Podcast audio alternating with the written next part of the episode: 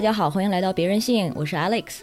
今天这期节目的嘉宾是《不要再见啊，余花堂》这部电影的导演和编剧牛小雨和制片朱文慧，请两位跟大家先打个招呼吧。大家好，我是《不要再见啊，余花堂》的导演牛小雨。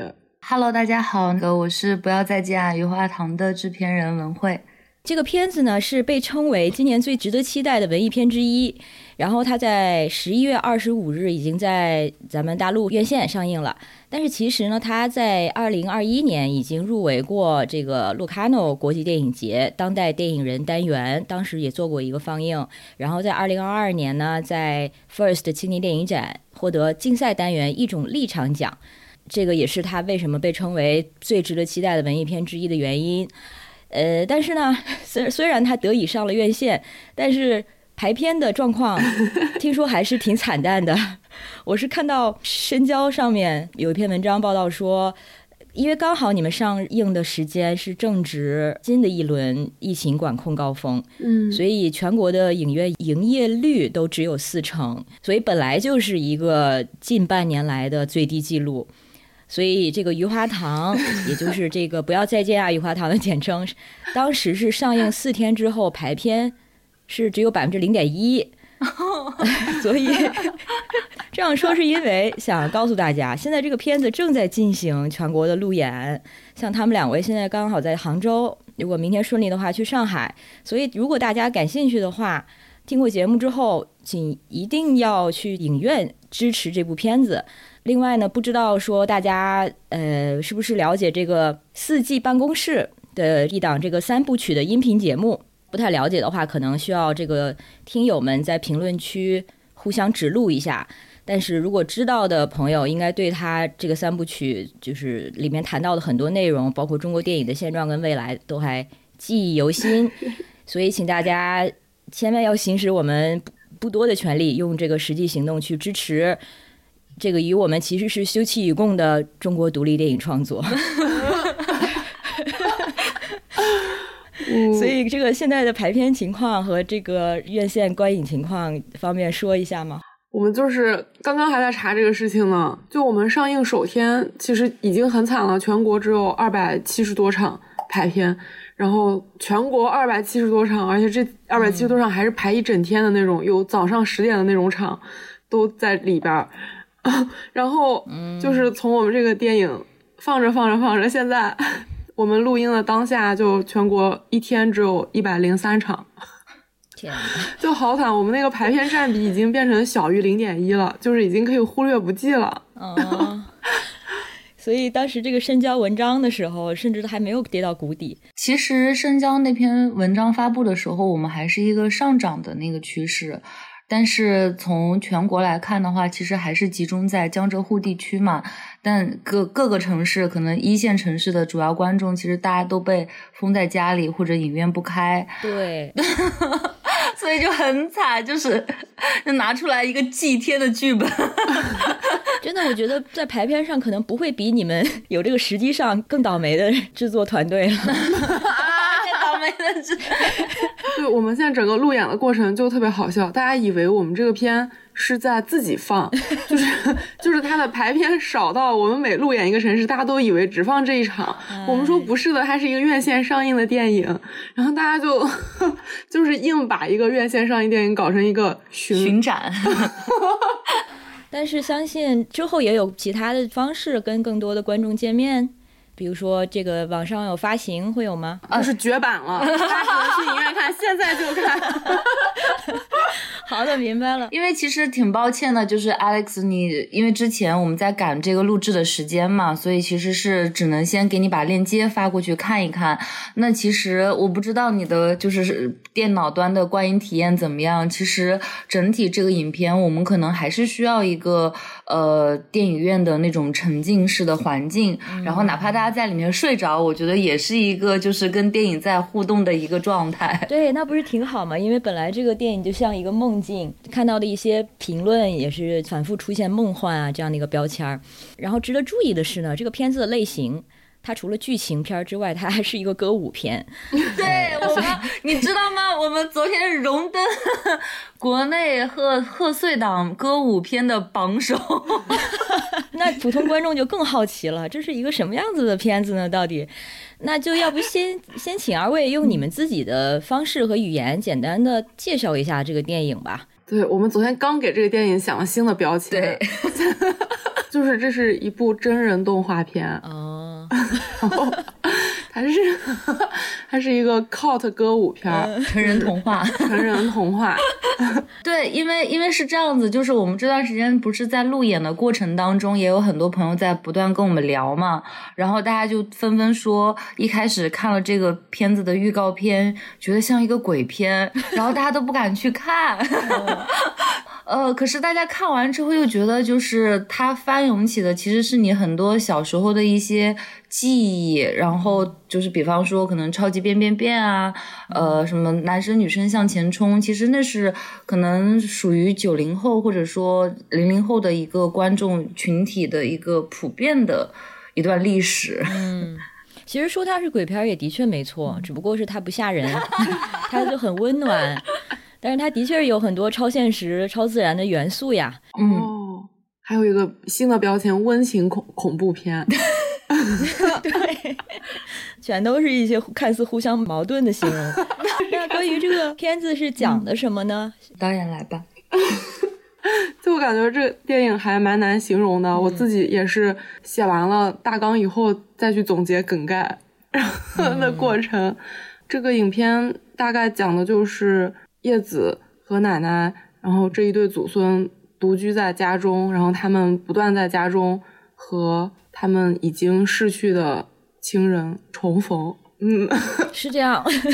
这个片子剧情总结总是这样，很准确，但是又很干瘪，所以我也能够理解做这件事情对主创的就很痛苦。而且有一天，就是我们当时在上海做那一场嘛，就是有个朋友过来，然后他看完之后，他另外一个朋友就问他说。片子怎么样？然后这个朋友就回答说：“嗯，还挺好看的，但是没有剧情，只有情绪。”那具体说这个片子的所谓的剧情呢？呃，我可以跟大家说一些我看到的元素吧，或者说它主题上的元素，比如说包括家里老人的逝去，还有呃跟老人长大的孩子他们的童年，还有家庭的历史伤痛。还有我刚才提到的就很超现实、很梦幻的视听语言，然后呢，哦，这个是导演自己在豆瓣上写的，说这个片子虽然是关于成长的苦，嗯，或者生活的苦，但是他想把这个片子做成一个小夜灯，是那种温柔又动人的小夜灯。其实是抚慰人心的，嗯，这样说有没有帮助？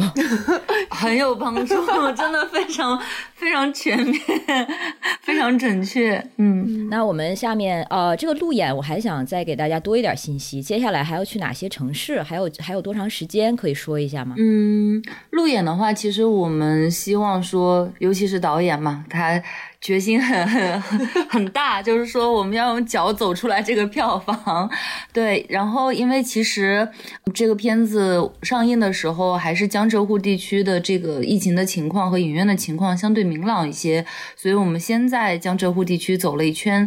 那么接下来的话，就是我们今天会定下来后续的这个行程，它可能依然会涉及呃江浙沪，然后尤其是这个片子的家乡就是安徽地区，然后同步的其实。其实我们会去考虑说，两广地区或者说呃西南地区，你比方说可能成都疫情也开放了，就是影院也开始正常营业，那我们再考虑说是不是要杀到到成都那边去收播收割一波观众，然后同步的话，我们也会去看，就是广州这边的情况是实际的脚程走到那边呢，还是说我们用线上的一种方式来沟通？嗯，当然最最重要的其实还是北京，因为其实北京是。影迷相对聚合的一个地区，那很重要的是说，如果北京一旦开放，我们会立刻回北京来做活动。嗯，所以大家就一定要关注自己当地的这个院线信息。这个片子再说一遍，叫《不要再见啊，鱼花堂》叹号。然后这个鱼呢是金鱼的鱼，花是花草的花，就是一定要留意。那说回这个电影，我还看到一个豆瓣评论啊，对这个片子形容是这样的：说片子很好很好。作为一个被爷爷奶奶带大，并且从小担心分别的人，我想说，我真的很喜欢你的表达，是对导演小雨说的。然后呢，最近太多糟心事了，今天是我第一次不为什么而哭。呃，这个评论很朴实，但是它跟我的观影状态就很像。呃，然后我们今天录制的时间是十二月二号，相信大家很多人也知道之前刚刚发生过什么事情，所以在这个状态下呢，看《雨花糖》是感觉很疗愈的。你可能看了会感觉难受，会哭，但是他是感到慰藉和感动的那种。嗯，所以说回刚才我提到导演他自己说到初中的时候，他就说他知道苦的那个东西是什么，但是觉得没有必要把它放进来。想做的东西就是一个梦幻的乐园，想做的就是安慰大家。首先，我我觉得得谢谢你选择这样做，但是想问，就是这个初衷，想做一个安慰大家的，或者说是一个不真实的东西的，这个初衷是贯穿始终的吗？是一直都有的吗？或者说这个目标在中间有发生过变化或者是转移吗？比如说想过拍有就更多纪录片元素的一个片子吗？嗯，对，这个初衷是。一直都存在的这个影片也是因为我自己的伤痛，然后，哦，我希望通过拍摄这个作品，然后解决自己的问题吧。然后其实中间其实剪辑阶段是有过摇摆的，哦，因为《余花堂》从剧本到拍摄完成到我们刚开始的这个比较出版的剪辑，其实很多就连我们的主创很多看了这个影片之后都觉得它太个人化了。就是或者是不是观众能接受这样的东西？然后我们在二零二零年其实是做了一年的剪辑工作，就是整整一年都在剪，嗯，就是反复在试来试去，试来试去。然后大家都觉得这个东西跟观众的连接就是太弱了，然后也会为我将来的这个呃职业生涯担心。对，然后我们当时其实做了。一版剪辑的方向去尝试，就是加入了很多纪录片的素材，就是我平时在家里拍摄到的奶奶的真实的生活的状态。嗯，然后其实奶奶本人身体是非常差的，然后她的膝盖已经就两个膝盖几乎残疾，她没有办法走路了。然后她的肝脏也是坏的，然后肾脏也是坏的，就是每天她都在为她的苦痛就是抱怨，然后因为身上浑身都痛，她的脾气也不会太好。嗯，然后我们跟奶奶住在一起的时候，就是都会，就是互相传递这个负能量，其实是，然后包括，嗯，我在制作这部影片的时候，其实也是距离爷爷去世不久，嗯，然后爷爷从生病到去世，就是整个带动的那个家族的那个，就是照顾爷爷的过程当中，大家又很累，又觉得很麻烦，但又很不舍爷爷的离去，就是这些，我觉得是每个家庭。都会经历的事情吧，嗯嗯，然后那些记录素材主要就是关于这个部分，就是一个真实的家庭痛苦的这个机理。然后我们尝试过把这个真实的部分，包括还有爷爷生前的一些影像，然后剪到我们的正片里。剪进去之后，其实观感上是是变得更直观了。就是这个影片它里边人物的状态也好，它。呃，人物到底在苦些什么也好，是很明确了，嗯，而且有一个真实的记录影像，会情感力量更对，因为那个真实的东西力量太强了，嗯，哦，就是一下就能理解这个影片在干什么，嗯，然后这个剪辑方向剪出来之后，其实大家都还蛮喜欢的，我觉得可以朝这个方向继续做下去。然后我那段时间就特别的痛苦，就是。嗯，一方面是对自己的怀疑，是不是我拍的还不够好，然后没有把雨花堂这个乐园给呈现出来。然后第二方面，我也不愿意展示那个真实的东西，那个是有悖我的初衷的。嗯，就是经历了一个长达半年的挣扎的时间吧，最后还是跟我们的剪辑指导就是决定说，不行，不能用这些记录的素材。嗯，我们要保留住雨花堂这么一个单纯的乐园吧。而且也是因为我是希望在这个影片里让奶奶永生的嘛，就是如果剪进去那些真的素材，那奶奶就变成一个现实的奶奶了，她就，嗯，她就不会有那个永生的可能性了。最后我们还是对选择了最初的方向，剪出了一个背对观众的作品。我在尝试想象，如果是像。你说的之前那个版本有更多的写实的元素的话，会觉得在看到那些梦幻的场面的时候，也觉得残酷很多。嗯，那些梦幻的部分好像就失去了它慰藉的那个功能。对，就是让人知道它就是只是想象了。对。现在就是一黑到底，就是不是想象都是真的。嗯，我刚才一直在想的是，那个机器猫不是后来盛传有一个真实的版本，就是最后的结尾是大雄有一天醒来，发现自己一直在精神病院里，然后之前全都是自己的想象嘛。然后那个画面感，我觉得就对有点相似。但是我们想要的不是这个结尾，就是机器猫的故事呀。不管它到底是不是想象。哦，天呐，刚刚说大雄在精神病院里醒来，我浑身都凉了一下。怎么可以这样？到底过分了。他我不知道他真实度是有多少，但是大家有一度就盛传，大家如果求真的话再去查一下哈。但是可能很多人听过这个传言。那我想再增加一点背景信息，就是刚才小雨说的奶奶，就是片中的奶奶，片中演叶子的奶奶，现实中呢是小雨的外婆。然后他刚才提到，现实中离他自己的爷爷去世也不久，呃，是大概两年的时间。嗯，然后片子中呢，讲的也是在爷爷去世之后，奶奶跟叶子单独生活的一个暑假。等一下，关于奶奶，肯定我还想问更多，但是我先想问一下关于这个，就是鱼花塘里的这个鱼。其实合肥的这个池塘原名是雨花塘，就是小雨，你那个名字雨滴的雨，对吧？然后现在在片子中呢叫雨花塘，我怀疑和这个中间的片子里这个角色有关系，就是他叫晶晶，他在片子中呢是一个邻居理发店的女儿。然后呢，嗯，出于各种原因，可能落水了吧，之后变成了鲤鱼精。然后这个晶晶的出现是第一个，就是击中我的点，因为当时他是通过这种方式出现的，他是通过一个邻居奶奶，看似就是很漫不经心的这种八卦跟闲谈，然后说到这个女孩的时候，就说她早恋，然后说她。胖乎乎、黑黝黝的，十四五岁吧，爱打扮、爱化妆、爱照镜子，前照后照，天天占着家里的洗手池。哇！我看到这段，我看到这段形容，我就瞬间就很 PDSD，就一下子回到自己十四五岁，然后想起那种就是被羞辱感笼罩的那种时期，嗯，青春期，然后自己同时就是他说的那个小女孩，但是同时也是。在听大人用这么恶毒的语言评论一个小女孩，然后在吸收那种羞耻感的小女孩们，我们很多女孩的成长就是在这样看似非常漫不经心，但又常见的这种羞辱感的灌输中发生的。嗯，然后呢，真正的晶晶就出场了。你虽然知道这个人物他背后他是有这样的悲剧的，但是转眼。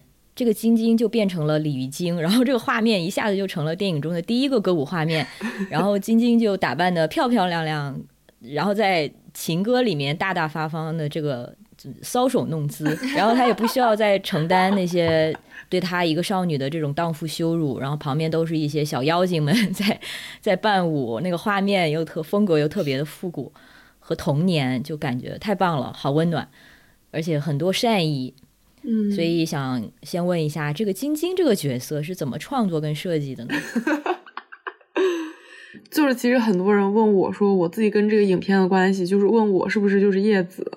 就是其实叶子那个角色更像叶子这个人本人，然后我自己的投射其实就是晶晶，就是晶晶可能更像我。嗯，晶晶那个十四五岁的那个状态，我可能更小，都不是十四五岁。十一二三岁的时候吧，对，就是情窦初开的比较早，然后就很早熟，然后就开始就是对男生感兴趣，而且那个时候我自己也确实是一个大胖子，就我小的时候因为跟爷爷奶奶长大，然后奶奶就是一直给我喂过分的食物，所以我大概只有十一二岁的时候。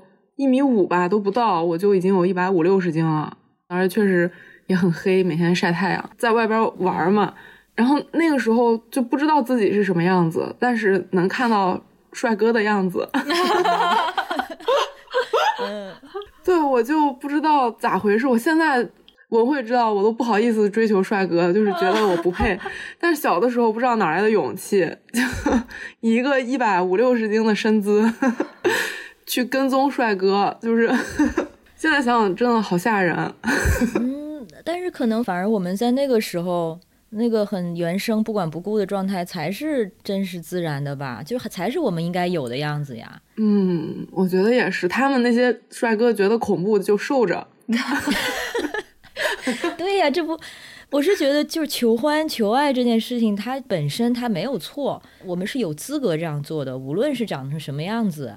无论是你这个身体有什么样的条件，我们都有资格这样做。这件做这件事情本身，它不应该被羞辱。帅哥，就算觉得我们不合适，或者是我我觉得你不吸引我，他拒绝就平等拿你当平等的人拒绝你，我觉得这是 OK 的。但如果说因为，就比如说我们长相不佳的小女孩们，就好像没有这种求爱或者展现自己女性气质的资格，这个我就觉得太残忍了。嗯。那像晶晶她成为鲤鱼精那个状态呢，是你心目中一个比较理想的自己吗？还是说现在觉得自己已经是那样了？我现在最后还做不到晶晶那样勇敢哎。所以我把就是最美好的想象都留给他了，就是他可以在里边穿对最好看的裙子，然后化很夸张的妆，然后脸上都是金粉银粉，又可以唱歌跳舞，然后是余华堂里的一霸 小仙女，对 queen，小朋友们都跟着他，然后还有一个大狗熊可以随时供他派遣。是的，是的，我也我要是选的话，我也最想成为晶晶，在这个片子里面。对，而且晶晶就是很理直气壮嘛，他那个歌词上也说了，就是为什么有人对我上下的打量，我觉得我很美，我美不正常。对，这首歌写的特别好，呃，这是后来的另外一个歌舞的场面了。这个歌词里还有这样几句啊，呃，一开始是，其实我最想变成隐形人，那样就可以随便的出现，因为对世界充满好奇心，我想偷偷去了解更多人，像一个灵魂。穿梭在人间，所有生命都在显化痛苦的一面。后面就是这个，为什么有人对我上下的打量？我觉得我很美，我没有不正常啊。这个歌也很打动人，所以它是一首原创吗？歌词是谁写的？不是原创，它是一个是一个行为艺术家叫段英梅。然后这个其实是他的一首诗，然后他就是一七年的时候吧，就是把他写过的一些诗都。谱成曲，然后发了一张专辑。哦，酷！呃，我会把这首歌放到这期节目里。然后呢，关于清静的这个演员，我在豆瓣上好像没有看到他的条目啊。我们到时候为他建一个。对，哦，天哪，居然没有他的条目。我觉得他挺符合这个角色的。他五官，尤其在我们东亚社会，就就不符合所谓主流审美。虽然他可能距离我们曾经的自己已经所谓好看很多，但是你看得到他变身前后，他变成鲤鱼精之后那个光彩夺目的样子，其实就是告诉我们，就算是不符合所谓主流审美的，我们就是可以这么的自信和耀眼。对我们最早选这个演员的时候，其实本来是想选 Cindy，就是 Sunshine 那个组合的 Cindy，哎，有点像啊，他们也对那个。桑晒之前一直被骂最丑女团嘛，嗯，然后，但我一直很喜欢他们三个，觉得很可爱，对对，而且很有勇气。然后我还给森迪发了邮件，说 能不能邀请他来演这部电影。嗯，而且我也看到他一些演出的视频，就是他在那个当时正好是乐队的夏天那一年，然后他就是来给新裤子乐队帮唱，就是在舞台上，我觉得太闪耀了，而且好可爱她的圆脸。然后后来她没有来出演这部电影，我们在发组训选招演员的时候，就拿了 Cindy 的照片，然后说想要有这样造型的女孩。然后我们的那个晶晶的。主演姜雨薇，然后他也是就是在翻翻朋友圈看到了这一条招募信息，他非常的吃惊，就觉得我们招募的那个女孩跟他长得特别像，而且怎么会有人想要选这样的演员？就是就是三百六十度全是死角的这样一张脸，对，然后他也很惊喜，就给我们发了邮件说想过来试一试。嗯，他本来就是个演员是吧？对，他是他之前演过那个王晶导演的《长风镇》。后面应该是在一些短片或者说一些戏剧的那个舞台上在学习，这个选角太好了，而且真的是觉得她是漂亮的，因为漂亮本来就应该，know 有很多种。为什么昨天比今天更漂亮？难道是因为穿了皇帝的新装？为什么有人对我上下的打量？我觉得我很美，我美不正常，无忧无虑小动物的模样。希望一切都停在童年时光。人们为何总要长大和思想？究竟谁有判定对错的权杖？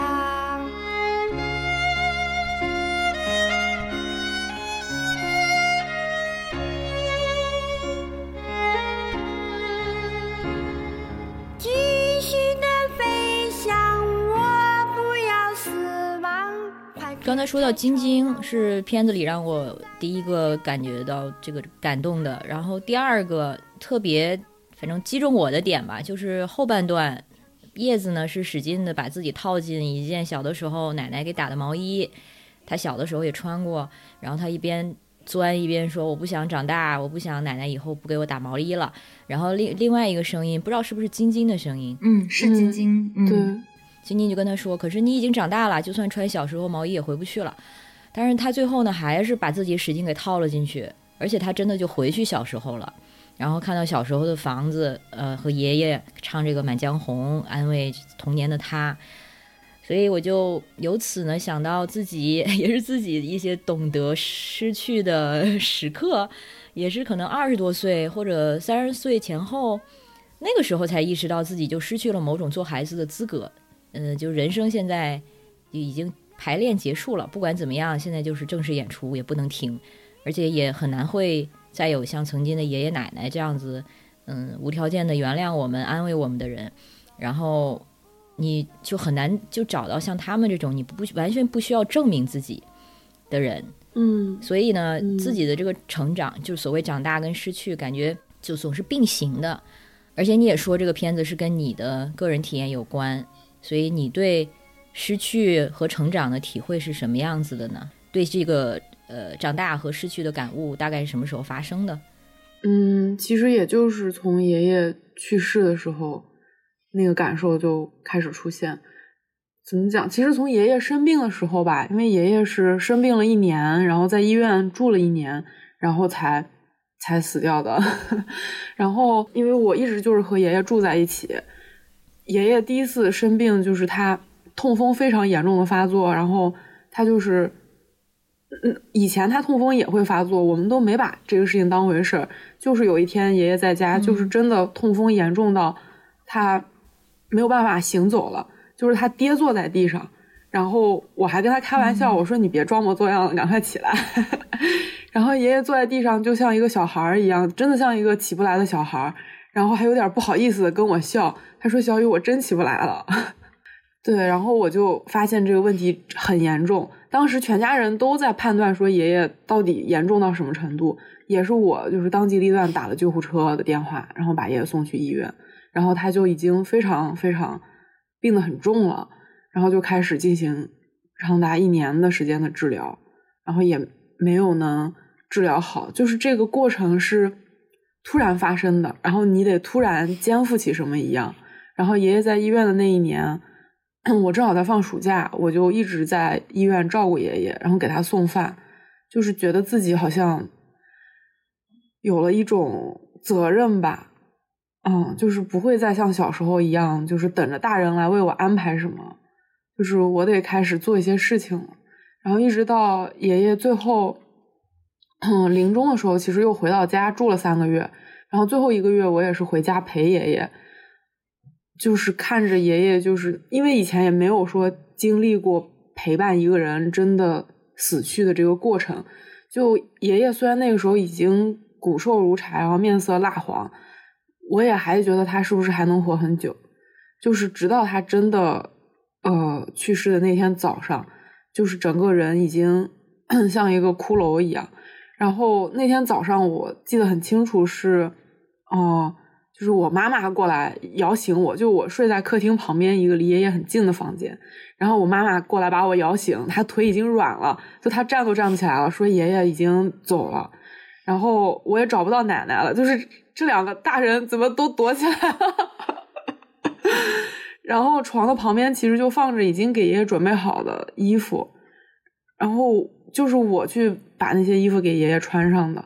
就是妈妈和奶奶反而就是已经有点扛不住了，然后我相当于是把爷爷那个时候已经不是爷爷了，只是一个爷爷的尸体吧，就是给他穿衣服。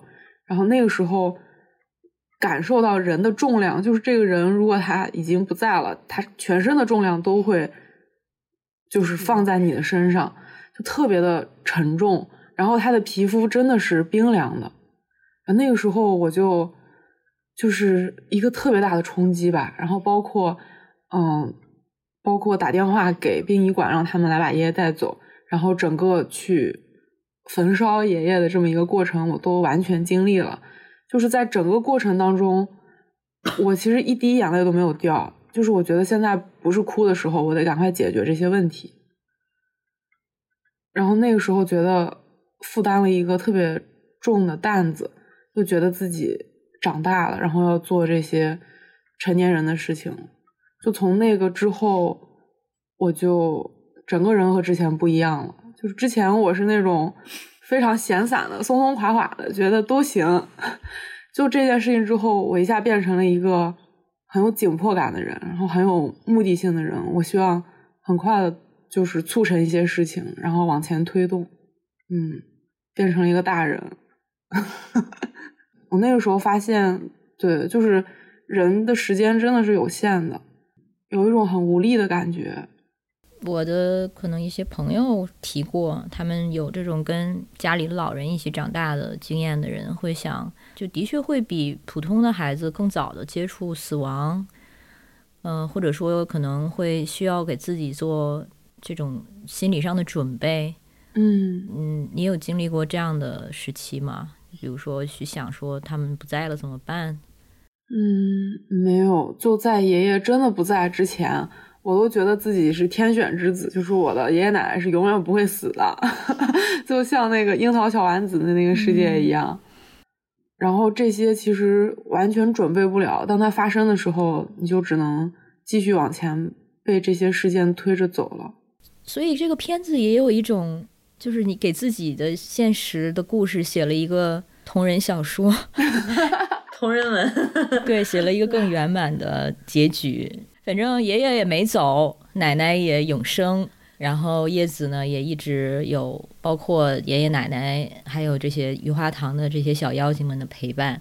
嗯，那这个关于刚才提到的奶奶，也就是外婆，这个怎么称呼？到底是叫奶奶还是叫外婆呀？叫奶奶，因为我家比较女权，所以妈妈妈妈也得叫奶奶。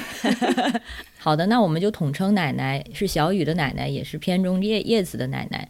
我记得你也是在采访中说，其实片子里的这个关于生死、价值观，还有台词，很多其实就是奶奶自己讲过的。奶奶有自己一套很完整的世界观，嗯，然后这个片子的主题和语言上的趣味也有奶奶的影响，嗯，所以奶奶在现实中对于死亡是什么样的态度？是像片子里那样很坦然吗？嗯，不太坦然吧，肯定是谈不上坦然。我觉得奶奶是一个嗯，奶奶是一个就是求生欲望非常强，然后非常有勇气的人。因为奶奶其实身体一直很差很差，就是她年轻的时候，就是她几乎所有的内脏都生过病。其实啊，奶奶真的是非常凄惨的一个人生。就奶奶以前跟我说过，她怀第一个孩子的时候，就是她十九岁左右，然后就是一个宫外孕，然后就做了非常大的手术。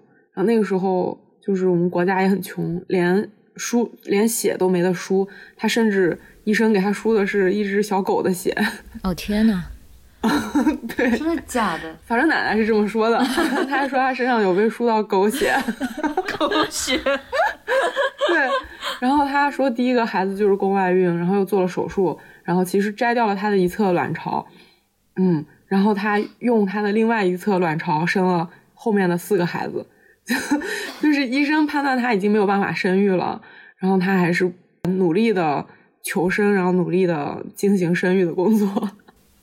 然后包括他，呃，年轻的时候也是一直在非常辛苦的挣钱，因为他其实就是普通的一个工人，然后白天工作，然后晚上兼职唱炉剧，然后夜里还要就是就是用缝纫机做那种独生子女证或者。就是缝窗帘，然后补贴家用，就是为了让孩子们都可以有条件上学。然后他的四个子女也在他的这种强压下 都上了大学，然后完成了那个年代的阶级跃升。就他好像是一个马车夫，就是驾着一个十几十几匹马的马车，就是疯狂的在往前推动这些事情。然后包括他到老了，其实年轻的时候受了很多的苦，老了以后身体也很差。因为我观察到很多老年人，尤其是呃男老年人，他们就是身体稍微有一点病，然后他们就很想放弃治疗，就觉得活受罪嘛，就是我不想再活了，我现在身体太苦了。但是奶奶现在身体受的苦是我无法想象的，就她现在也还得在医院透析，已经透析了哦三年了，就是她隔天就要透析，然后。他的小臂就是胳膊里边长期就得插着管，然后那个管经常还会发炎，就整个人的那个状态。但是他居然还想活着，嗯，就是我觉得啊，如果是我，我受这么多苦，我还想活着吗？他还想想活着，而且他是很清楚的知道，人活着就是要受苦的，嗯，但他还是想想活着，这个是给我特别大的震撼的一个。他对生和死的态度吧？你觉得他在除了我大概能想象的一部分责任感，剩下的这个求生欲是来自哪里？是的确是他觉得生活对他来说是享受的吗？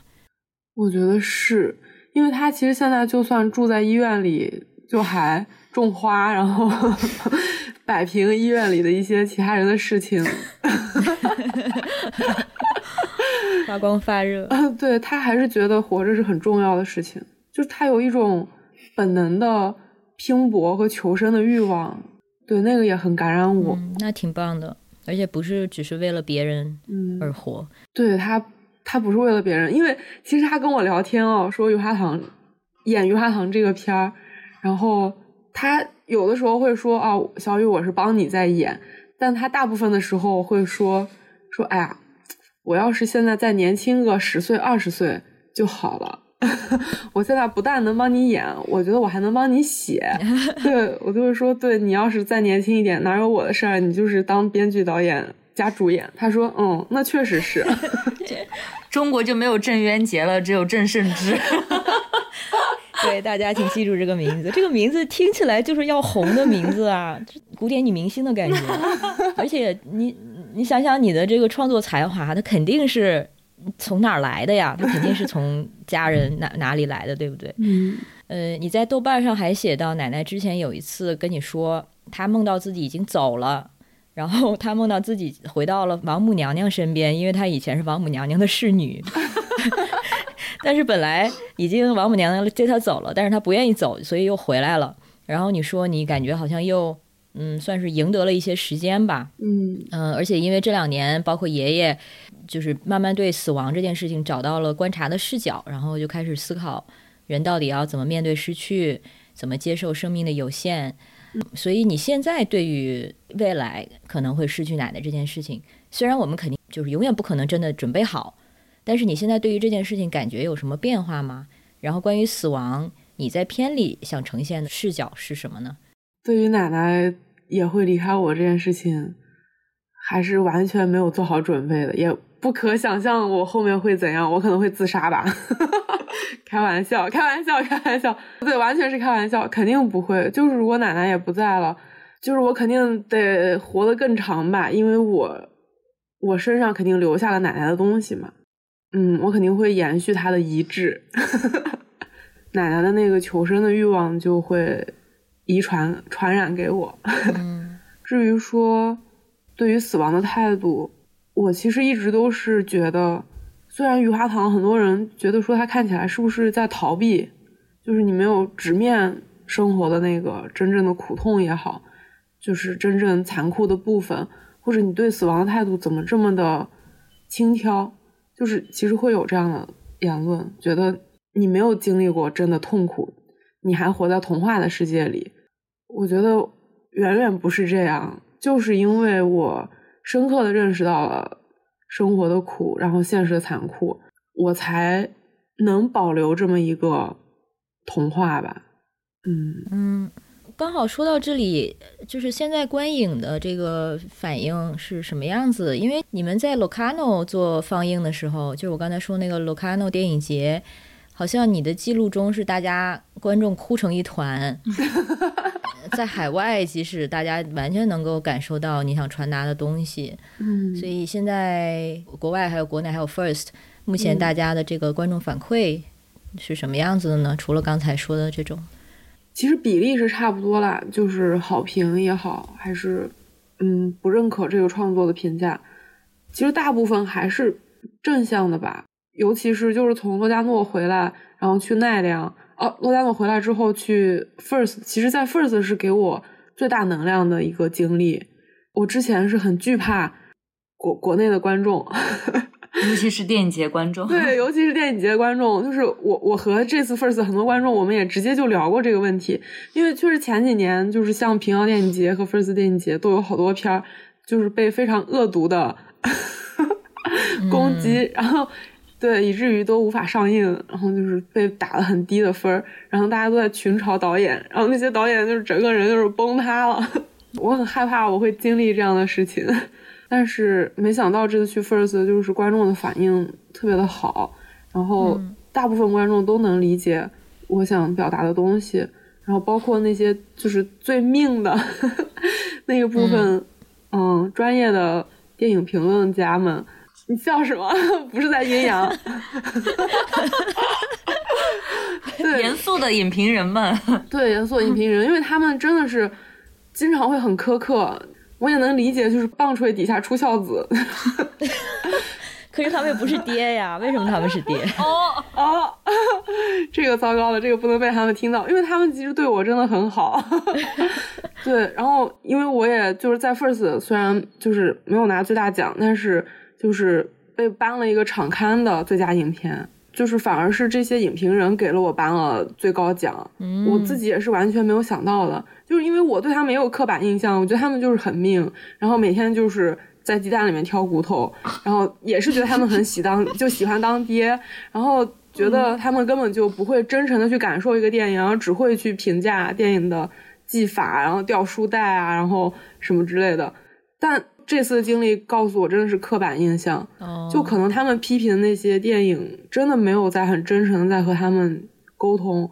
他们也只是一群其实年纪跟我们差不多的小孩儿，他们从小看电影，然后真的很喜欢电影。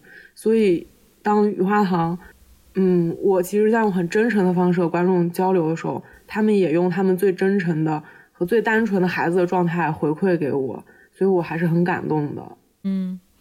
而且这个片子其实想传达的一部分，就是对长大或者成人社会的某种拒绝。如果说能给自己就是营造一个不去接触这个世界的环境的话，我觉得就大家其实对这个都会有共鸣。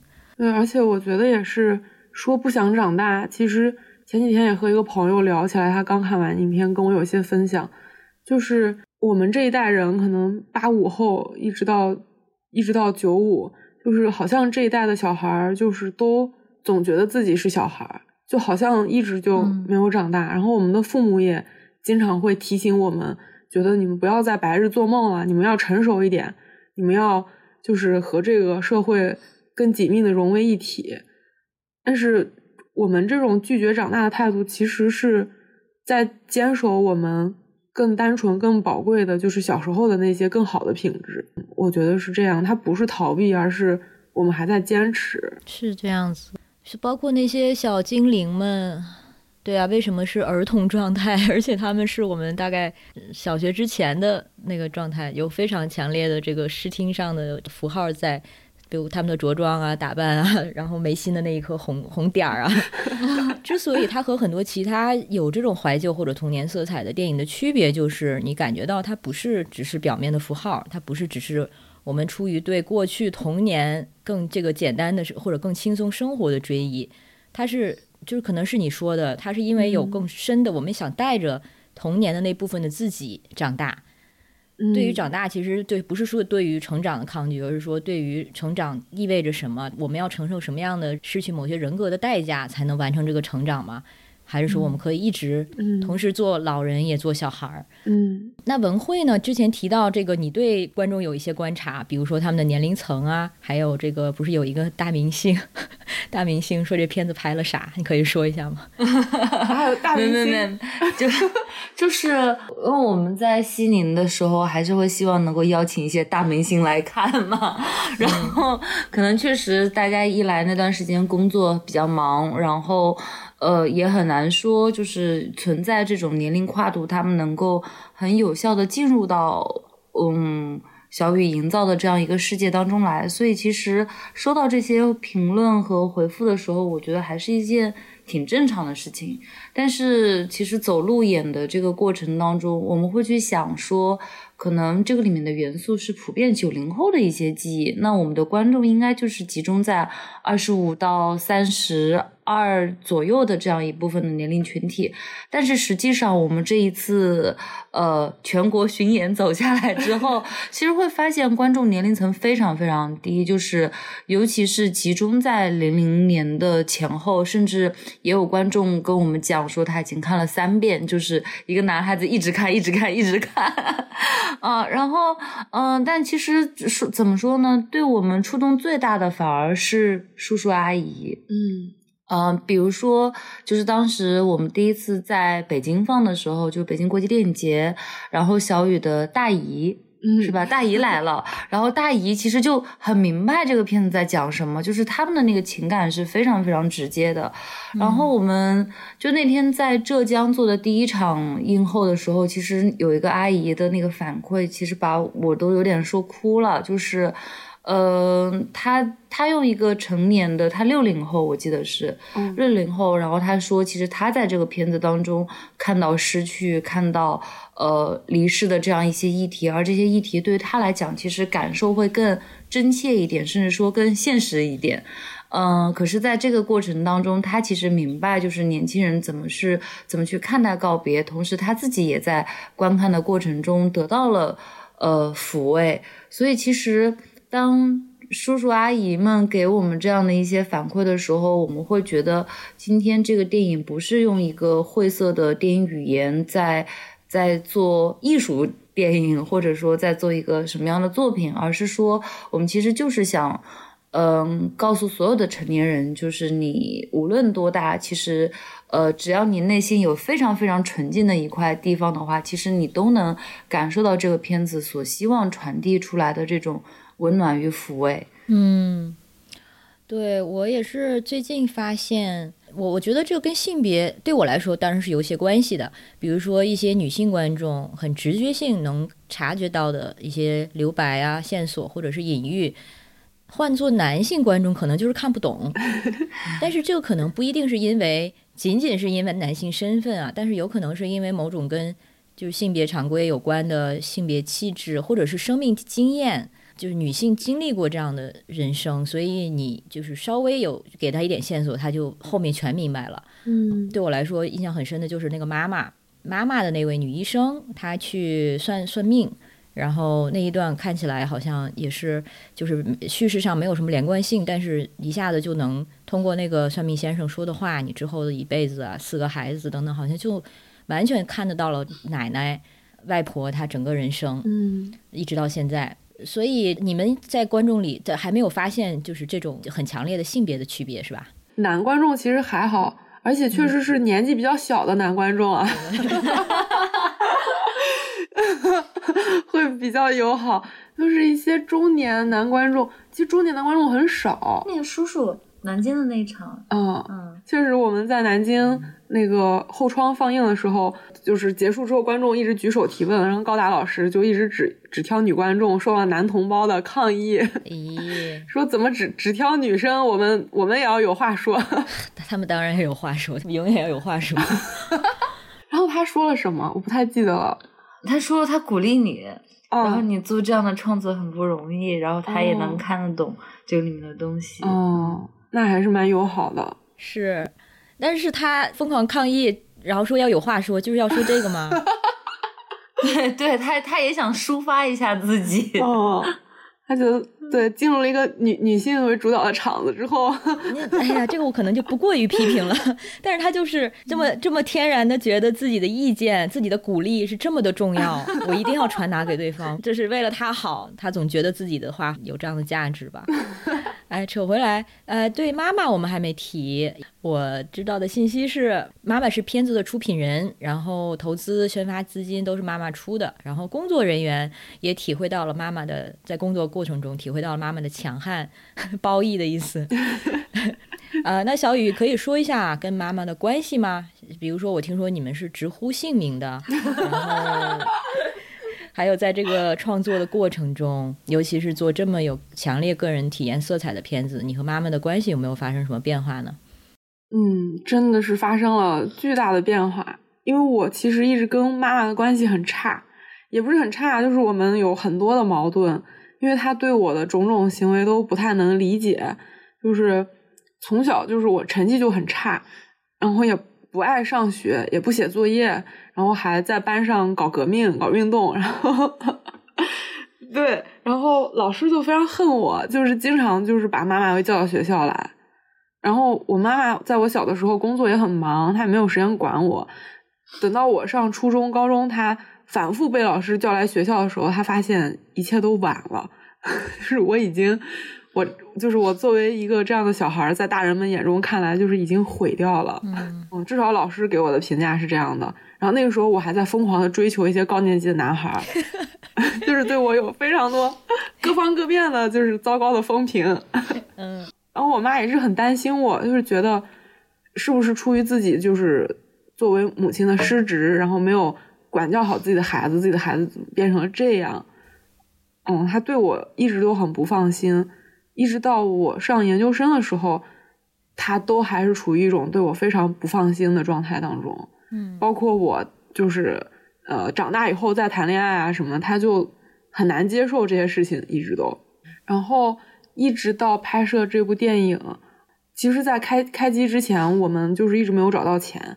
然后因为一九年，嗯、我很希望奶奶来演，又怕她的身体熬不到后边了，出于这样的一种动机吧，那个妈妈那个时候是把钱拿出来让我拍，但是她一直也没有说是她的钱，就是她是说是找到了老板的钱，然后让我不要问这个钱的来源，我就直接开机就行了。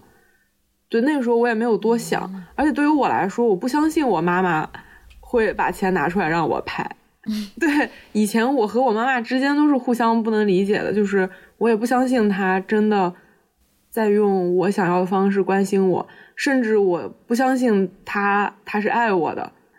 然后我妈妈可能也一直不能理解我做的事情，就是一直胆战心惊，就是直到说他真的把钱掏出来让我拍这个电影。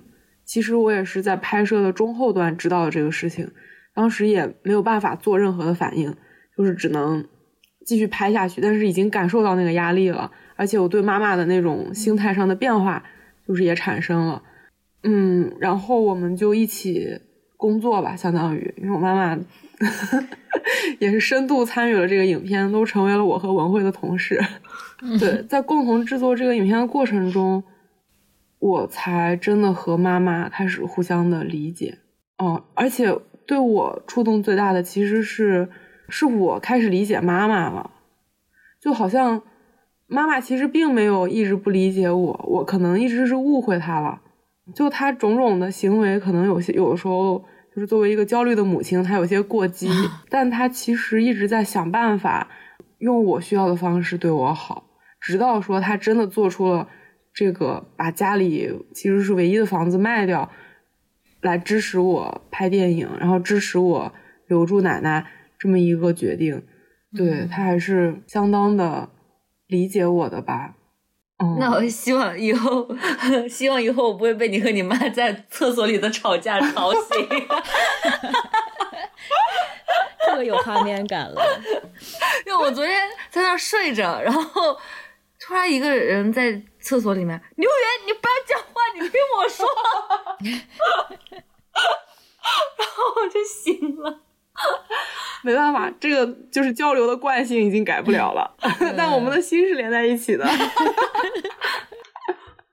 就是感觉妈妈她首先也先表达了对你的理解，她支持你的创作，我觉得这个对你来说是非常非常重要的，极有价值的一个姿态。嗯就是还是要有人先打开一个愿意去理解对方的桥梁，嗯然后你现在也可以更多的理解他，然后可能才能促成一个所谓相对正向的循环吧。嗯但是觉得很棒的就是你拍这个片子一部分可以说是为了自己嘛，自己的一些情感需要去拍的，嗯然后拍的过程中也的确在现实中修补了你和妈妈的关系。对，确实是通过跟他一起工作的方式。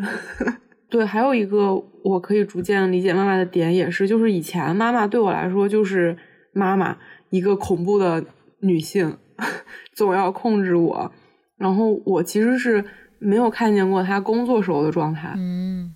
就是她对我来说，她的身份就是母亲，糟糕的母亲，嗯。然后她其实工作上，她一直跟我吹牛，说啊我工作做得很好，很多人都夸我，然后嗯。一直在升职什么之类的。就是我根本不相信他那一套，我觉得谁会理他呀？他那个样子，对。然后直到说，因为这部影片，我需要跟他一起工作，然后他工作的那一面也向我展现了出来，然后我才发现他其实确实是一位很优秀的女性。嗯，就是他处理人和人之间的关系，然后处理这个整个工作，然后协调一个团队，就是都很有她的办法。其实是一个能力确实很强的工作的女性。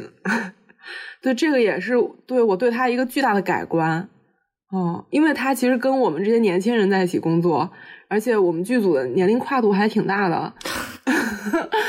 就是像蓝老师、胡老师，包括张扬老师是七零后，然后蓝老师他们是八零初的，然后像我和文慧都是更小的九零后，然后他他可以和所有人有效的沟通，然后他也就是在整个这么一个团队里边一直在做很多协调的工作，然后一直也在完成一些很不可能完成的事情，通过他各方各面的能力和触手。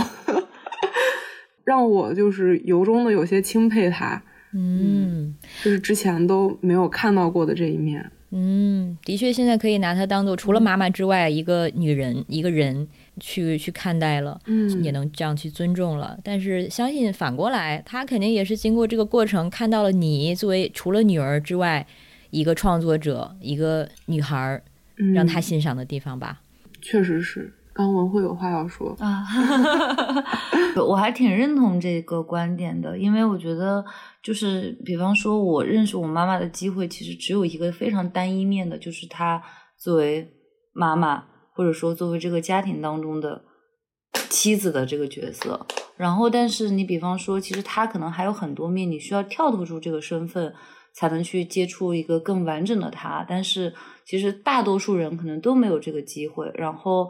在这个过程中，可能小雨和妈妈互相找到了一个通道去认知彼此。嗯他现在也好好多了。以前经常会，现在偶尔还会有啊，就是当着所有人的面，就是拍我的后背说你挺直点儿，或者说 这个动作也好似曾相识啊。或者就是对我那个衣着打扮有一些他的想法。嗯，对，但现在就是好很多。自从我们开始一起工作以后，他越来越少的，就是在大家面前，嗯，把我当女儿来对待了。对我，嗯，以前也是想到，就是想到为什么我妈妈就总感觉很不快乐。我觉得这是也有时代性的，她那一代的女性，要么就是如果说所谓事业成功。就背负很多什么女强人啊，或者不顾家呀这样的刻板的负面的评价。但如果说为了做一个贤妻良母，然后很注重母德和孩子的养育，然后之后老年又很有可能因为自己事事业上的欠缺产生不甘。我妈就是这个状态，所以你其实没有办法，永远不可能做全，永远不可能两边端平。而社会上给你的期待就是让你两边都得端平。男人不需要担心。家庭的这一边，或者说在家庭这一边的失败，不用承承受那么强的道德审判。但是女人呢，就是要两边都得拿着，否则要么就是你要丧失你的社会声誉，要么就是你要丧失你的个人价值感。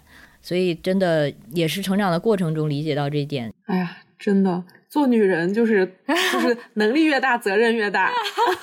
谁让我们厉害呢？对，而且别人还是总是倾向于看到你没做到的部分。所以这一点上，我觉得从妈妈、从奶奶到妈妈到到我们，甚至到下一代，它其实都是贯穿的，就是这是属于女性专有的要承担的一种负担。对，但是现在就你们这种从奶奶到妈妈到你们的这种女性跨越代际的联合的状态，它已经打破了一个所谓的常态，或者是形成了某种联盟吧。嗯嗯嗯，那然后奶奶和。妈妈他们对这个片子的反馈是怎么样的呢？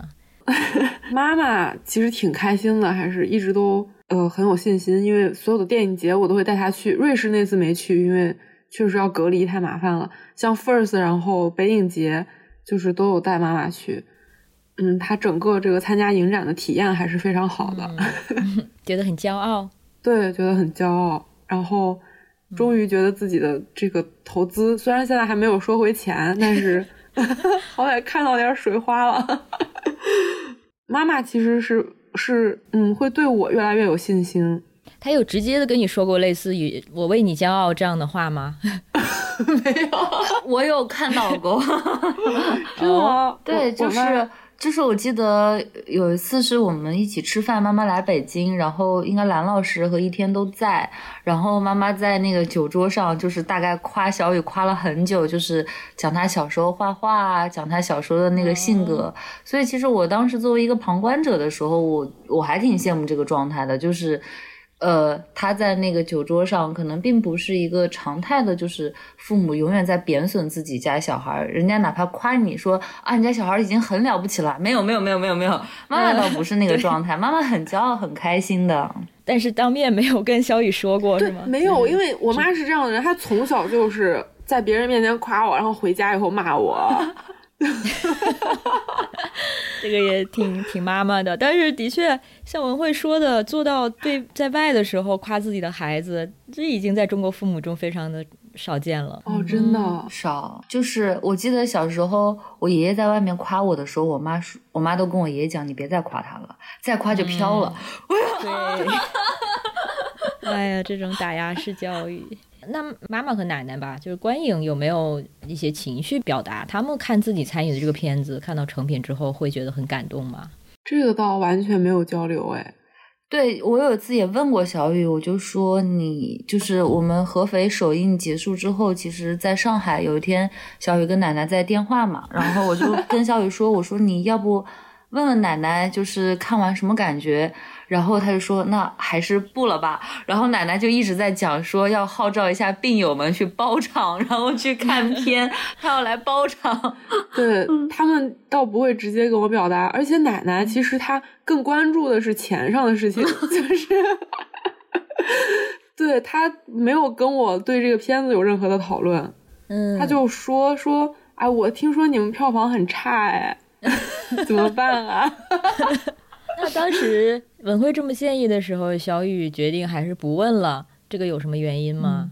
我觉得有点尴尬，就是我其实，嗯，很害怕。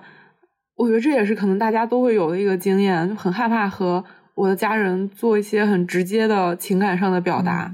就不光我的家人，跟叶子大嘴也，我们也不会做直接的表达。就可能越亲密的人，反而就是越说不出口。对对，但是，嗯，我觉得我能做的，也就是用这个影片来向大家告白，就是已经拍完了，然后大家已经看到它了，就是我觉得已经。非常清楚的明白，就是他们在我心中有多重要。相信奶奶也是肯定是收到了的。我其实有点意外，我可能因为看到这个片子，想说，就是这样的片子都能拍得出，是不是你和奶奶在日常表达情感的时候也是相对更直接的？比如说你可能会，嗯，比如说去抱她呀，或者跟她说我爱你啊这样的话。但是 其实是恰恰因为不是这样，所以需要拍这样的片子。是吗？对对对，其实是用这个影片抒发了我对大家的这种爱吧。刚才提到这个叶子呢，叶子也是，哎，什么声音？Sorry，刚刚那个 Siri 突然，他 Siri 还是广东话被我激活了。呃，对，那关于叶子呢，叶子也是小雨的发小。然后包括我们刚才提到另外一个呃演角色，就是一个女医生，也就是对年轻的奶奶，也是呃一起长大关系很好的朋友。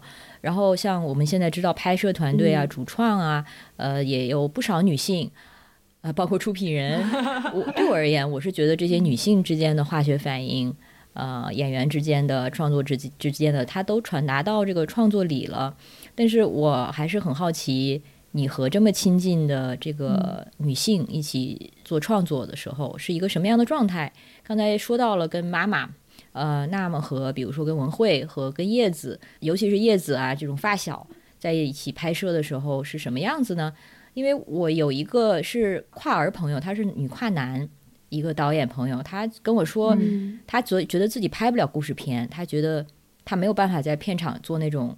绝对主导让别人干什么颐指气使的角色，所以他只能拍纪录片。嗯，所以我在想象说，他说的这种导演风格，他是必须的吗？那如果是的话，就是有没有其他的呃导演的方式呢？然后你在片场上和这些女性创作者一起是什么样的方式呢？我自己觉得是，我反而很害怕，就是别人喊我导演的，嗯，就是别别人喊我牛导，我觉得他在酸我。嗯，然后我也不是一个那种会就是指使大家干活的人，我就是尽量大家在剧组的时候都喊我小雨就行了，然后和大家就是天然也是更平等的状态吧。据文慧的观察呢，我的感觉是这样子，就是因为其实如果你拍一个剧情片的话，确实是导演在现场是需要一个指令式的那个状态的。然后，我觉得当时我们在剧组，其实小雨，我的观察是是在两个状态当中切换的。嗯，纯粹进入到工作氛围当中的讨论，比方说开机，然后或者说在调试演员跟摄影沟通的时候，其实那个传达要非常的简单直接，甚至非常坚定。但比方说，可能我们。稍微脱离了这样一个紧绷状态之后的时候，其实大家会状态上稍微松弛一点。我们要去那种剧组常有的那种阶级性的那个状态，其实反而是小雨自己的那个姿态会放得很低。就是我用我的性格，用我的呃幽默来去感染大家，来包裹大家，甚至说去消解可能在那样一个紧绷状态当中那个时候产生的一些情绪，或者说。不愉快，我觉得当然是存在的哈。对，而且我觉得更应该这样吧。我自己本身的性格就是那种捧场王，就是 就我很爱搞搞活气氛。就如果现场没有人说话了，或者大家都皱着眉头，我会觉得这是我的责任，就是我得把大家搞开心起来。哦，我有点这样的性格本身，而且确实，如果是在很紧绷的状态下。大家没有办法，就是更好、更轻松的去创作。创作一定得是，就是你的心里是舒服的，你整个人是舒展的，然后你才有更多的空间去做一些创意的部分。嗯，我是更希望，就对我来说也一样，就是我希望把这个整个剧组的氛围搞好一些，我自己待着也舒服。幕后揭秘，然后他自己每天关在房间，自己做十五分钟还是二十分钟的正念。对，嗯，比较男性主导的团队，大家都会有这样的一个呃印象，可能导演就是艺术家嘛，你就啥也不管，然后完完善这个团队的气氛，都往往是制片的活儿呢。制片往往是个女性，又落回到一个性别分工里面。我也确实，就是我也是听说有一些剧组，比如说导演他可能只做呃导演的工作，当然这肯定是就是应该啊，导演只做导演的工作，但是。呃，就是其实更微妙的是，在一个剧组里边，大家的情绪啊，对那个情绪其实很微妙。就是有的时候他因为那个身份，因为他所负担的压力，会不自觉的，就是你如果不是一个打引号的暴君，你这个事情其实可能没有办法推进。嗯，但是这个情绪，比如说在工作的时候，我可能会很直接的做一些要求，但是我也不觉得说我在不工作的时候。我就不用管大家的情绪，就比如说我们刚刚完成了一个非常艰难的拍摄，那拍完之后啊，我是导演，我就甩手走人了，把所有的这种情绪的压力都给到制片也好，给到其他的工作人员也好，就是比如说一个女性的制片，然后她去像万金油一样的呃去抚慰众人，然后把这个情绪消解。我觉得没有说必须得是谁来承担这个责任，就是导演他也得。负担这部分的责任，而且当导演负担起这部分责任的时候，其实整个剧组大家都会很自然的开始负担这部分的工作，所以就会更融洽吧氛围。嗯，对，导演这样做的时候，就已经一定程度上打破了大家可能本来会有期待的那种等级感，更去中心的一个关系结构也就形成了。对对对，嗯嗯，是。就我自己昨天其实，在电影院坐席上看小雨的时候，我会有一瞬间的恍惚，就是因为我们俩认识比较久了嘛，就是大部分的时候，他依然是一个就是少女的 那种状态，就是。嗯，就口无遮拦，胡说八道。然后在那个映后的现场，又是一个突然变得很职业化的那种状态，就是可能是因为那些。映后的 Q&A 是不断不断的排演，或者说经历了很多轮，所以那个东西已经成为了一种肌肉记忆和惯性。然后那种一个职业的状态，其实是我稍微觉得有一丝丝的陌生的感受。然后后来回来的时候，我们俩就在闲聊天，我说就走到今天了，其实相当于八月份在西宁。八月初在西宁曝光，一直到今天也快四个月了。然后有没有人叫你小雨老师，或者说 牛老师？他说没有。我说可是为什么我在西宁的时候都有人叫我朱总了？可能还是自己散发出了一种“哎呀，千万别要叫我牛导”这样的不自在吧？对对对，是的，叫牛导也很奇怪，牛导好难听哦！讲实话，小雨老师。你这个名字还真的是挺挺牛的，怎么叫都觉得是个艺名，是一个虚构的人名。虚构的，就名字看似起的很随意。刚才还提到说，这个现场有一些就大家嗯比较放松的这样的一个拍摄氛围，嗯，会不会呃也能激发出一些比较临场的或者是乱来的拍摄想法呢？因为片子里有一些瞬间是让人觉得。很胡来的，但是不知道是有意设计的，还是这个临时起意啊？比如说有一个穿帮镜头，叶子把那个阳台的门拉开，然后拉上，然后一下子就就串到拍摄这个，能看到拍摄团队在后面。嗯，还有中间的一些。导演和这个奶奶的对话的一些伪花絮，哪些是有意设计的，哪些是临时就现场即兴拍的呢？其实刚刚说的那些部分都是在剧本里就有的，都不是即兴的。其实就是大大块面上的戏，全都是非常严格的按剧本在拍摄。但是其实拍摄的时候还是有一些好玩的细节。我也觉得是在创作，但是比如说我们那个保安流的那个汗，我们故意弄成了一个爱心的形状，就是正常是在脊背上两边的那种汗，那才是正常的。然后我们故意就是把它弄成了一个爱心的形状，然后哑巴儿子的汗也是爱心形状的，在背上。这个好像我还真的注意到了，因为我当时觉得像一个天使的翅膀。对对对对，维密。对对。然后在一个很人高马大的保安的后背长了两片小翅膀。对对对，就是这些部分是我们在现场的时候就有点想乱来的部分，就是想跟观众开个玩笑的。然后还有，其实比如说跳舞，最后大家集体舞广场舞的时候，然后我们的。那个执行导演就是也演了我们的这个狼人的角色，他就跳进去了。对，他就很他很想跳进去，然后他还主动的说啊，我应该戴着头套，然后我在什么一个情绪下，我要把头套摘了，然后向空中抛，是吧？这个 等一下，执行导演，所以演狼人的是执行导演，然后演熊孩的那个也是一个剪辑啊。熊孩是现场剪辑，对我们现场的很多演就是演员，其实都是工作人员，嗯，呃，而且其实因为是当时在找演员的时候，就觉得嗯，未必形体上和那个气质上都那么的贴合，所以熊孩是我们的现场剪辑，爷爷的影子是我们的执行制片人，呃，然后狼人是我们的副导演，呃，爷爷年轻的爷爷是我们的外联制片。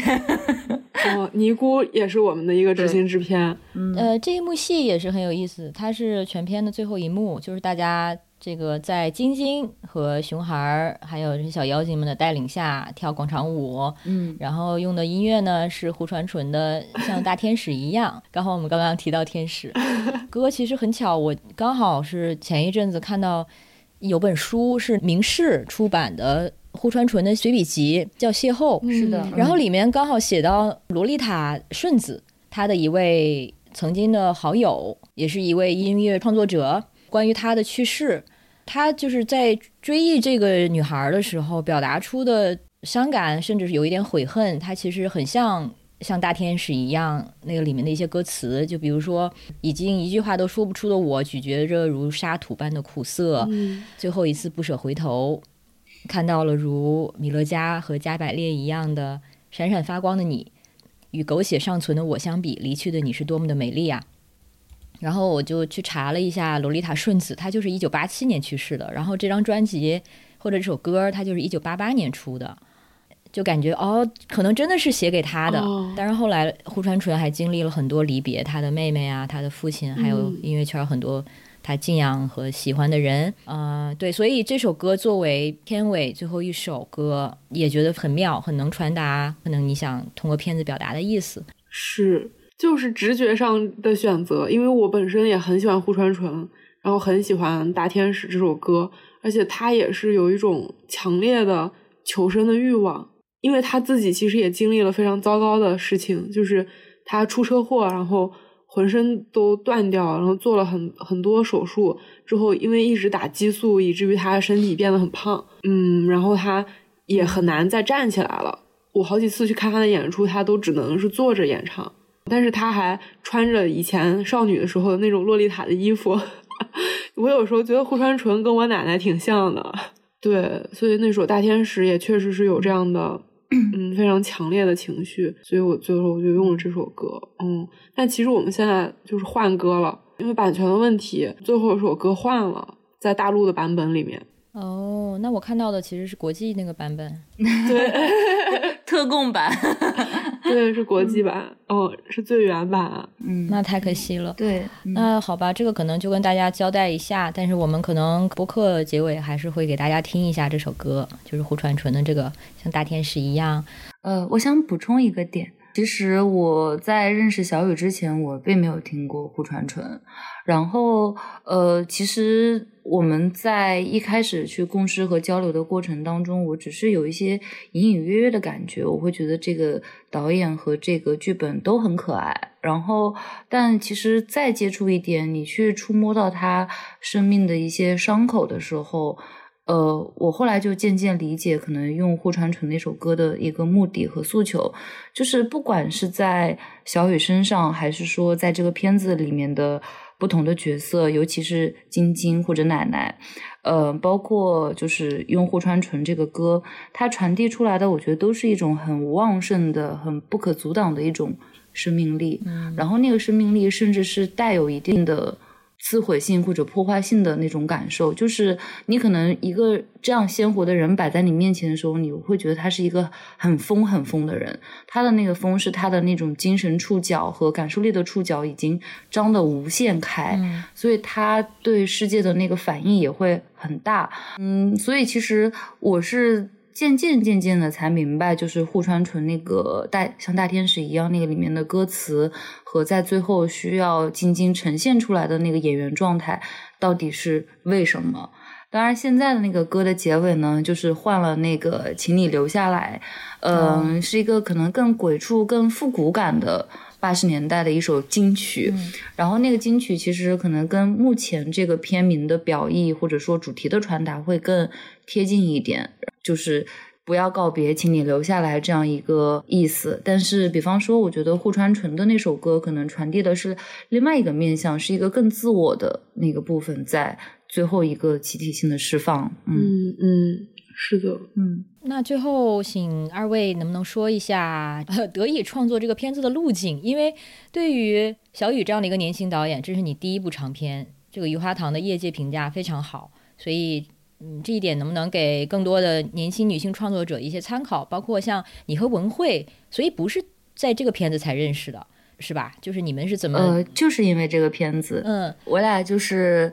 当时小雨这个项目投到 First，然后我当时正好是在 First 负责这个板块的工作，所以我俩就一路结缘走到现在。OK，因为小雨也说，在做这个片子之前，自己也是一个，就是虽然是电影学学院的，但是啥也不懂，是一个野生状态。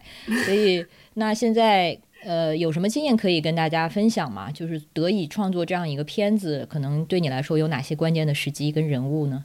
我觉得对自己来说最重要的一点就是。要疯一些，嗯，要不管不顾一些，对，因为其实拍一部电影真的非常非常难，都别说拍一部电影，其实现在就是制作一部短片都是很困难的事情。我一直觉得拍电影就是一件逆天的事情，因为你要用所有的就是很复杂的手段，要制造一个完整的世界，你要跟团队协作，然后跟社会的各个面打交道，然后是。是是处处都会遇阻的一件事儿。呃，如果你的那个想要拍这部电影、想要创作那个欲望不够强烈的话，是完全没有办法完成这项工作的。嗯嗯，这个是最基础的。第二个就是那个就没办法了，就是得遇到你生命中的贵人们，就是比如我有妈妈，还有奶奶，有叶子，然后紧接着我遇到了文慧，然后 First 影展。给我提供的帮助，包括我后面整个主创的团队，就是对我这种不遗余力的支持吧。就是不管是精神上的还是时间上的，这个很难说说其他的导演能不能有这份幸运。嗯，我当然也是很感恩这份幸运。包括到后面，就是就是你的这个表达有没有顺畅的完成，然后他有没有真的和观众发生连接，就是这些都。都可遇不可求，我觉得。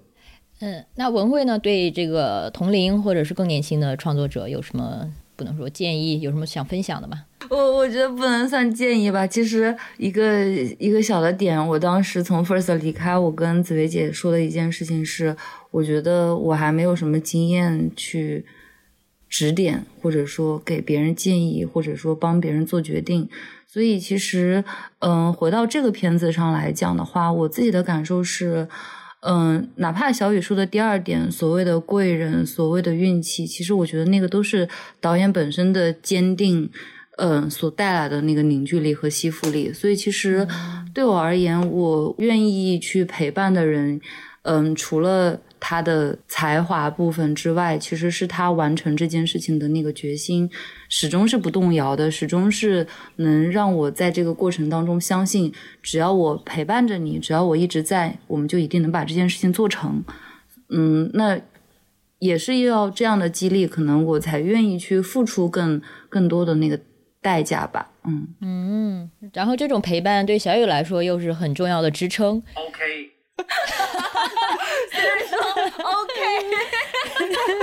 他怎么戏那么多？这也是一个很想发言的男性啊。那请这个小雨再说一下这个对下一步的创作吧，是最后一个问题。下一步创作还会是一个真人动画，而且会更动画一些，然后也会是一个有歌舞元素的特摄片儿。它可能更像是它在故事层面更像是没头脑和不高兴。我们小时候看的那个，就是因为其实包括在制作《鱼花糖》这部影片的过程当中，我也认识到了更多人，然后我们也会聊起彼此的事情。包括《鱼花糖》这个影片里面也有部分就是童年，包括成长，就是怎么面对长大以后的世界。其实下一部影片主题是会更关于这个。就是我一直都记得我上小学一年级，然后开班会课的时候。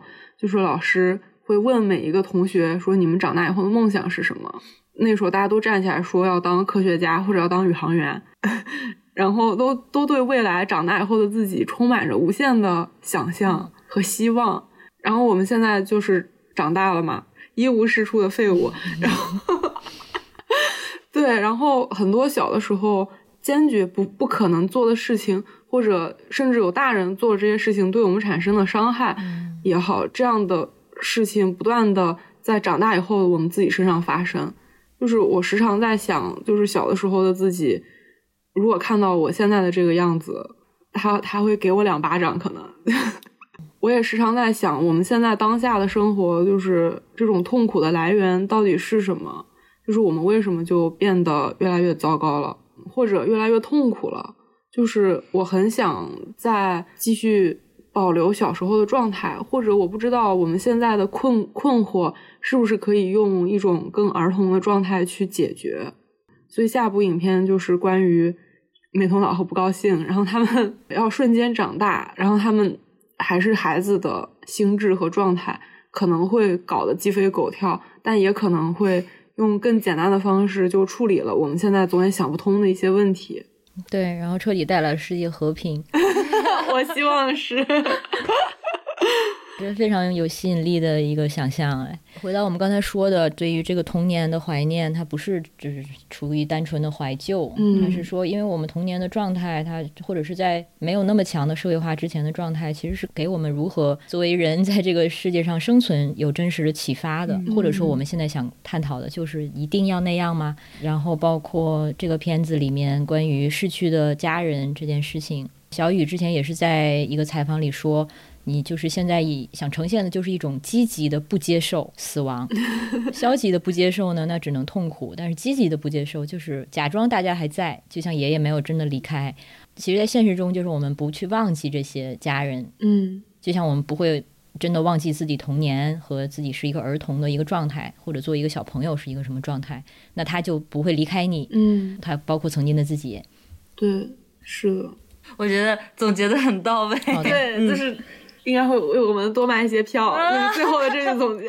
大家真的要去院线看。那么这个节目出来应该大概是下周周二左右。然后这个时候有没有市场需要？有没有机会反推排片呢？就是大家如果反映出我们在这个城市，我们想要看这个片子，有没有可能刺激到院线去引进它？嗯，是有可能的。就是这也是我们的计划之一，就是会希望说，可能通过先跟观众的不断的线下的交流，让大家都能对这个片子或者说对导演有一个更好的认知和触摸吧。然后，那通过这个口碑和大家的情感一点一点引导，还是希望说。有一个逆袭的可能性，那我们不如就号召大家，如果大家听了节目，或者说经过线下，或者是对于现在这个创作的这个作品的了解，想在你的城市看到这个片子的话，可以用一个什么话题？无论是豆瓣上还是微博上，比如说我想看雨花堂这样的一个话题哦，可以，我想看雨花堂，好可爱哦！大家可以是在。对微博上，或者你用的所有社交平台，就用我想看鱼花糖，鱼花糖的那个写法就是金鱼的鱼，花草的花，池塘的塘，然后看看能不能对这个票房有所帮助。对，就只要大家有需要，我们就会去开密钥，就会给影院线经理打电话，然后我们也就会去到那个城市做路演，嗯，就是哪里需要我们，我们就在哪里。嗯，那大家就抓紧，大概是十二月这个这段时间。那非常感谢小雨和文慧，谢谢 Alex，谢谢，嗯，不谢。然后对，祝你们好运。反正我们现在已经是内地歌舞片票房榜首，我们要在这个位置上永居不倒。啊，笑死了。那节目先这样，好谢谢大家，拜拜。拜拜。